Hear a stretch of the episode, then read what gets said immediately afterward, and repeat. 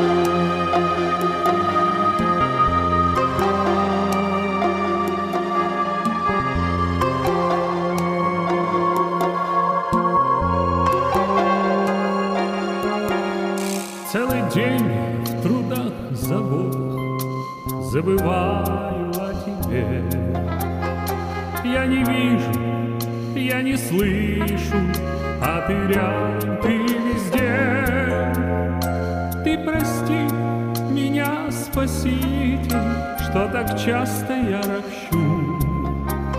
Дай мне веру, дай надежду и любовь. Благодарен я Спаситель за любовь, что ты даришь, за надежду и за веру, и за радость, и за жизнь. И когда придешь ты снова в сонме ангелов святых, встречу я тебя, Спаситель, ты гряди.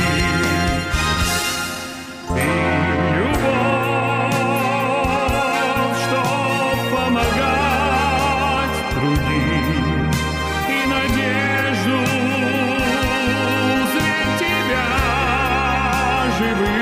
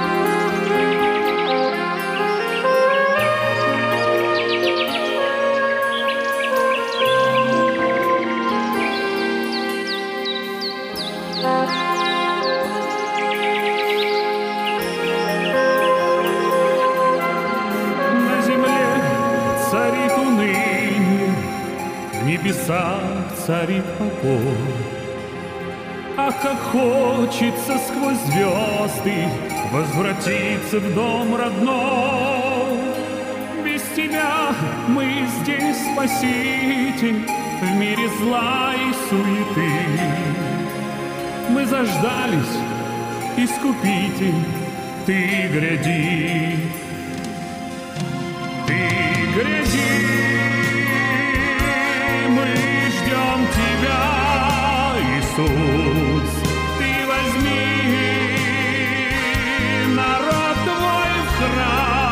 святой, как прекрасно жить будет в храме твоем, Спасите, Спаситель, ты мы ждем тебя, Иисус.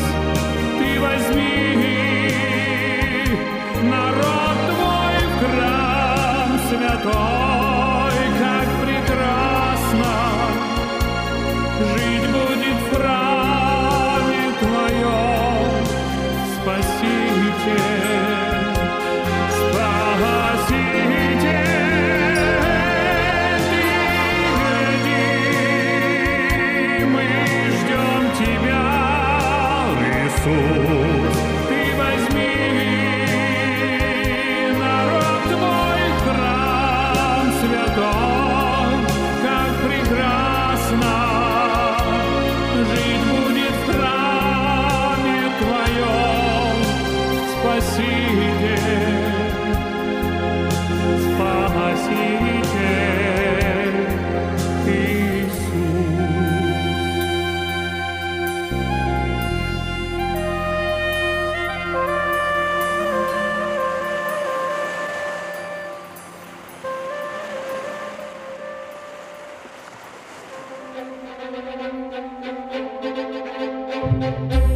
В эфире радио «Голос надежды» программа «Территория разумного замысла».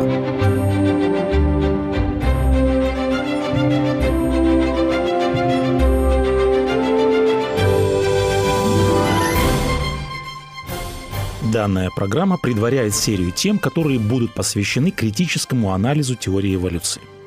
Прежде чем мы перейдем к рассмотрению несостоятельности модели эволюционного развития мира, мы рассмотрим ряд тезисов, которые, как считается, являются сильным аргументом в пользу теории эволюции и, наоборот, неотразимым аргументом против идеи творения.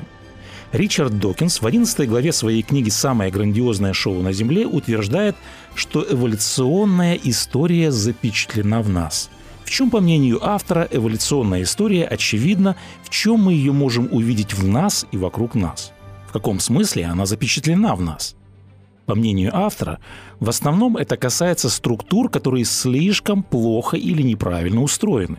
В одной из глав, которая носит название «Гонка вооружений и эволюционная теодицея», Докинс указывает на гигантские масштабы смерти, на гигантские масштабы страданий в этом мире. Он представляет различные черты многих существ, которые явно предназначены для нанесения вреда другим – он приводит ряд примеров. Это закон джунглей на выживание, это хищные плодоядные животные, они приносят боль, они приносят страдания своим жертвам. Это, казалось, ненужные, назойливые насекомые, пауки-убийцы, болезнетворные бактерии, вирусы и так далее. В этом ряду приводятся и такие реалии бытия, как боль, страдания, зло, смерть и тому подобные проблемы. Докинс заявляет, Страшная правда заключается в том, что страдание в мире дикой природы слишком ужасает. Так что чувствительным душам лучше бы было о нем не думать. Общее количество страданий, испытуемых ежегодно, столь велико, что его невозможно даже вообразить. Дарвин знал об этом, когда писал своему другу Хукеру – Какую книгу служитель дьявола мог бы написать о грубых, расточительных, слепых и ужасающе жестоких делах, которые творятся в природе? В чем заключается основной тезис аргумента о плохом устройстве мира? Если этот мир создал добрый, любящий, мудрый, совершенный во всех отношениях, в том числе и в морально-нравственном смысле Творец, если правда то, что этот Творец произнес в завершении творческого процесса вердикт все весьма хорошо, тогда это противоречит реальности. Окружающий нас мир природы устроен по принципу закона джунглей. В мире природы выстроена пищевая цепь. Больший поедает меньшего, сильный пожирает слабого, выживает сильнейший. Как говорит Докинс, природа она с кровавыми зубами, клыками, когтями. Мир природы наполнен кровопролитием, насилием, болью, борьбой за выживание, смертью. Разве это хороший мир? Это плохой мир, если его создал Творец. Такой мир, по мнению автора, опровергает возможность существования доброго и мудрого Создателя. Именно так мыслил и Дарвин. К какому заключению приходят апологеты теории эволюции? Плохое устройство мира, говорят они, это неотразимый аргумент против идеи творения и Творца. И наоборот, Плохое устройство мира – это сильный аргумент в пользу теории эволюции. Так плохо устроенный мир вполне понятен и имеет смысл, если считать такой мир остатками эволюции, говорит Докинс различные виды хищников, различные виды, казалось бы, ненужных существ, смерть, страдания, болезни в живой природе. Другими словами, по мнению автора, плохое устройство мира хорошо объясняется в рамках эволюционной модели. Борьба за выживание, выживание сильнейшего – это один из основных двигателей эволюционного процесса. Что можно ответить на данное утверждение?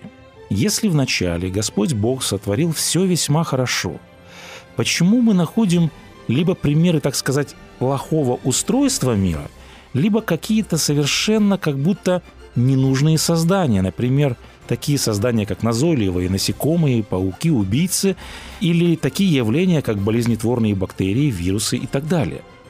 Если Бог сотворил весьма хорошо все, были ли вначале плотоядные хищники, ядовитые существа, оводы, паразиты, бактерии, вирусы и тому подобные существа?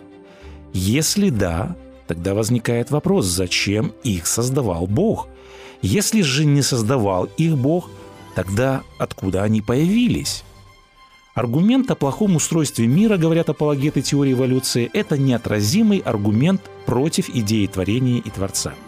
Если такую природу с кровавыми клыками и когтями создавал совершенный Творец, тогда, как говорил Дарвин, это скорее служитель дьявола создавал мир – тогда это опровергает возможность существования доброго и мудрого Создателя. Докинс поднимает вопрос о доброжелательности или недоброжелательности Создателя. Он пишет, если мы будем придерживаться идеи существования разработчика, проектировщика, то наш проектировщик – доброжелательный творец, как его идеалистически представляют или воображают, тогда он должен стремиться минимизировать страдания – Однако, к сожалению, в природе так не случается. В данном случае следует обратить внимание, прежде всего, на характер данного заявления. Подобное заявление носит квазитеологический, а не научный аргумент, поскольку речь в нем идет не о научных фактах, а о том, что Бог предположительно сделал бы или не сделал. Этот аргумент не имеет никакого отношения к научному вопросу. Наука должна оперировать научными аргументами, а не квазитеологическими. Многие из подобных заявлений показывают непонимание причин. То, что кажется плохим устройством мира, порой оказывается, что на самом деле представляет собой нечто жизненно важное. Главный ответ на проблему плохого устройства мира дает библейское учение о грехопадении – Почти все подобные вопросы можно объяснить в рамках библейской модели грехопадения. Давайте прежде всего обратимся к вопросу происхождения хищничества. Какие факты мы можем найти в тексте Библии?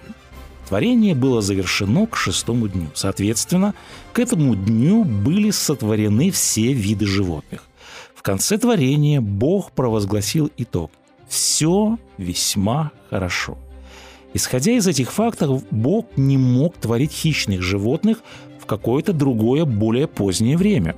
Фраза «весьма хорошо» подразумевает, что хищных животных изначально не было, и нынешняя ситуация не соответствует изначальному творению. Более того, Библия ясно указывает, что нынешняя ситуация не сохранится и в будущем. Когда Бог возвратит потерянный рай, в будущем мире также не будет хищников. В пророческом тексте Библии сказано. Тогда волк будет жить вместе с ягненком, и барс будет лежать вместе с козленком, и теленок, и молодой лев, и вол будут вместе, и малое дитя будет водить их. И корова будет пастись с медведицей, и детеныши их будут лежать вместе, и лев, как вол, будет есть солому, и младенец будет играть над норою аспида, и дитя протянет руку свою на гнездо змеи. Для змея прах будет пищей, они не будут причинять зла и вреда на всей святой горе моей, говорит Господь. Из приведенных текстов мы можем сделать вывод, что хищников не было при начальном творении, и они не сохранятся в будущем мире. Каким тогда образом безвредные животные могли превратиться в паразитов и в хищников? Как произошли подобные преобразования? В Библии мы не находим прямого ответа на данный вопрос. Однако в Библии повествуется, что по причине грехопадения человека в природе произошли радикальные изменения. Книга Бытие, 3 глава. «И сказал Господь Бог змею, за то, что ты сделал это, проклят ты пред всеми скотами и пред всеми зверями полевыми. Ты будешь ходить на чреве твоем и будешь есть прах во все дни жизни твоей». Мы находим также, что определенные изменения произошли и в растительном мире. Господь говорит Адаму, тернии и волчцы произрастит она, то есть земля тебе. Библейский текст также указывает, что человек был создан, чтобы владычествовать над живыми существами. Однако каково было одно из последствий грехопадения – большому сожалению, человек утратил контроль над миром и всю власть узурпировал древний змей-дьявол. Таким образом, мы можем сделать вывод, что сатана и все те, кого он подчинил себе, несет ответственность за все зло и за все негативные изменения, которые мы видим в мире природы. Человек изначально не имел склонности к злу. Человек изначально не имел склонности к жестокости, к развращению. Однако человек попал под влияние и власть врага душ человеческих, в результате произошли коренные изменения, сердце человека растлилось, и всякая плоть извратила путь свой. Подобным образом, изначально мир животных также не жил по принципу законов джунглей, где выживает сильнейший. Мы можем предположить, что животные стали хищными, плотоядными, они стали приносить боль и страдания своим жертвам только после того, как человек потерял контроль над миром природы и произошла передача мира под власть дьявола. Однако, как было указано выше, Библия провозглашает, что Бог – возвратит мир первоначальному замыслу, мир возродится, и тогда восстановится гармония в природе. Креационисты, которые опираются на текст Библии, предлагают три общих объяснения. Во-первых, Текст Священного Писания может привести к мысли, что Библия не считает насекомых и других беспозвоночных живыми в том же смысле, что людей и позвоночных животных. В оригинале древнееврейского языка текст Библии никогда не называет беспозвоночных живыми душами, в отличие от людей или животных или рыб. Это согласуется с утверждением Библии, что душа – тело в крови. Это согласуется и с тем фактом, что у насекомых – нет того вида крови, какой есть у позвоночных. Почему приводится данный факт? Тот факт, что Библия не считает насекомых и других беспозвоночных живыми существами или живыми душами, в том же смысле, что людей и позвоночных животных, можно предположить, что рацион питания животных до потопа мог включать беспозвоночных. Было высказано также, что у насекомых, как кажется, не настолько развит мозг, чтобы реагировать на такой нервный стимул, как боль. Они не знают чувства боли. Некоторые насекомые обычно не демонстрируют никаких признаков ощущения боли. Так, например, стрекоза может съесть большую часть своей собственной брюшной полости, если ее хвостовая часть попадает в ее же ротовой аппарат. Подобным образом, если удалить часть брюшной полости медоносной пчелы, это не останавливает процесс ее питания – то же самое, если отрезать голову черной падальной мухи, она все-таки растягивает свой хобот, свой трубчатый орган питания и начинает всасывать пищу. Второе. До грехопадения многие из средств нападения или защиты животных могли использоваться для травоядного способа питания. Например, пауки обычно применяют свою паутину для ловли насекомых и другой добычи. Однако некоторые младенцы-пауки ловят себе в пищу пыльцу, и этот факт дает возможную разгадку того, как до грехопадения использовалась паутина. А небольшой центральноамериканский прыгающий паук – это подлинный вегетарианец. Он питается в основном верхушками листьев кустов акации – Сегодня существуют львы, которые не питаются мясом, и наоборот, есть обратные примеры в мире травоядных. Встречались случаи, когда коровы и овцы поедали цыплят. Птицы в основном питаются семенами, однако птица-зяблик стала кровососущей, о чем говорят данные факты. что некоторые виды поведения могут быть приобретенными, а не врожденными. Бывает также, что очень похожие виды, они явно происходят от одного изначально сотворенного существа, но один из них травоядный, а другой плотоядный. Это указывает на способность животных переходить от вегетарианства к хищничеству. Примерами также могут быть вегетарианские родственники пираний. Здесь также в пример можно привести и пальмового грифа. В основном он травоядный. Существует и полностью травоядная хищная птица гуахара. Крылан – это разновидность летучих мышей, он также имеет острые зубы и даже считается плотоядным, однако на самом деле он питается только фруктами. Еще несколько примеров. Хотя зубы медведей приспособлены для мясной пищи, их диета в основном состоит из растений. В этом случае можно допустить, что зубы медведя в действительности предназначены именно для растительной пищи, для вегетарианской диеты. Можно вспомнить и тихое существо в характерно черно-белом костюме, которое обожает во всем мире. Это панды.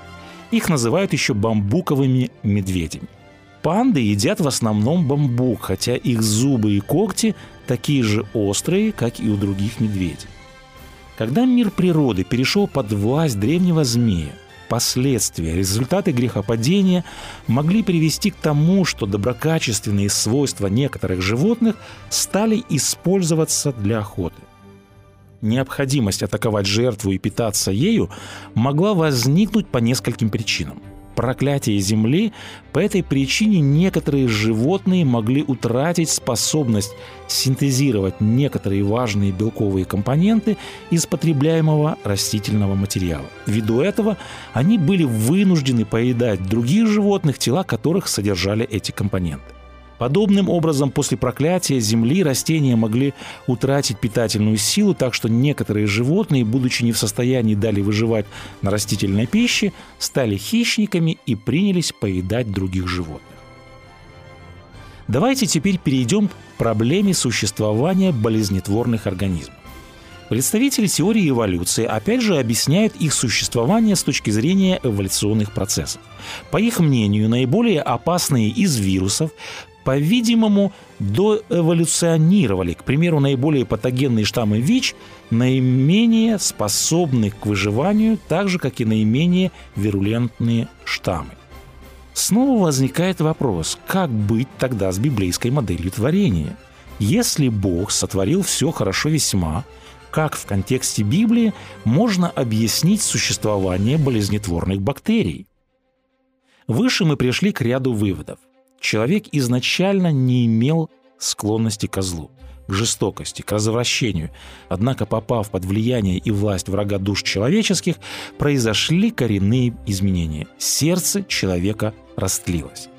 Изначально и мир животных не жил по принципу законов джунглей. Вполне возможно, что животные стали хищными и стали причинять боль только после того, как произошла передача мира под власть дьявола. Подобным образом можно предположить, что бактерии не были болезнетворными, они играли исключительно благотворную роль, а болезнетворные свойства они приобрели в результате грехопадения после проклятия Богом этого мира. Некоторые подсказки насчет возможной благотворной роли вирусов до грехопадения можно найти в тех функциях, которые они выполняют даже сегодня. Вирусы – это не живые существа, они не могут самовоспроизводиться. Они только паразитируют на механизме воспроизводства более сложных клеток. Однако важно заметить, что и сейчас вирусы выполняют много полезных функций. Так, например, они производят транспортировку генов между растениями и животными, они содействуют плодородности почвы, они содействуют чистоте воды, они содействуют регулировке газов в атмосфере. Еще один пример. Микробы также помогают работе иммунной системы, и многие виды аллергии могут быть вызваны слишком чистой средой обитания. Здесь предлагается учитывать, что иммунная система могла быть важной и до грехопадения, чтобы организмы могли отличать своего от чужого. Какой вывод мы можем сделать? Мы можем предположить, что изначально вирусы играли благотворную роль в целом и только после грехопадения стали возникать смертельно опасные бактерии, а также стали возникать болезни, которые были вызваны этими болезнетворными вирусами. Многие возбудители болезней кажутся деградировавшими формами полезных микроорганизмов. Итак, еще раз выясняется, что предполагаемое доказательство эволюции на самом деле поддерживает модель творения и грехопадения. Мы говорили о вызовах, которые бросает эволюционная модель библейской модели творения. В следующих программах мы рассмотрим аргументы в пользу несостоятельности теории эволюции, рассмотрим пробелы и трудности этой теории. Он сотворил землю силою своей, утвердил вселенную мудростью своей и разумом своим распростер небеса.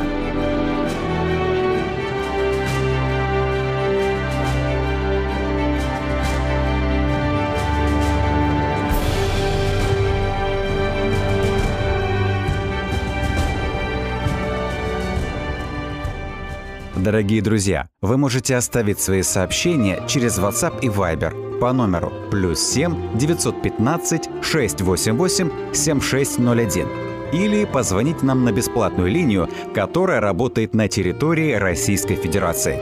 Номер 8 800 100 ровно 1844. 8 800 100 ровно 1844.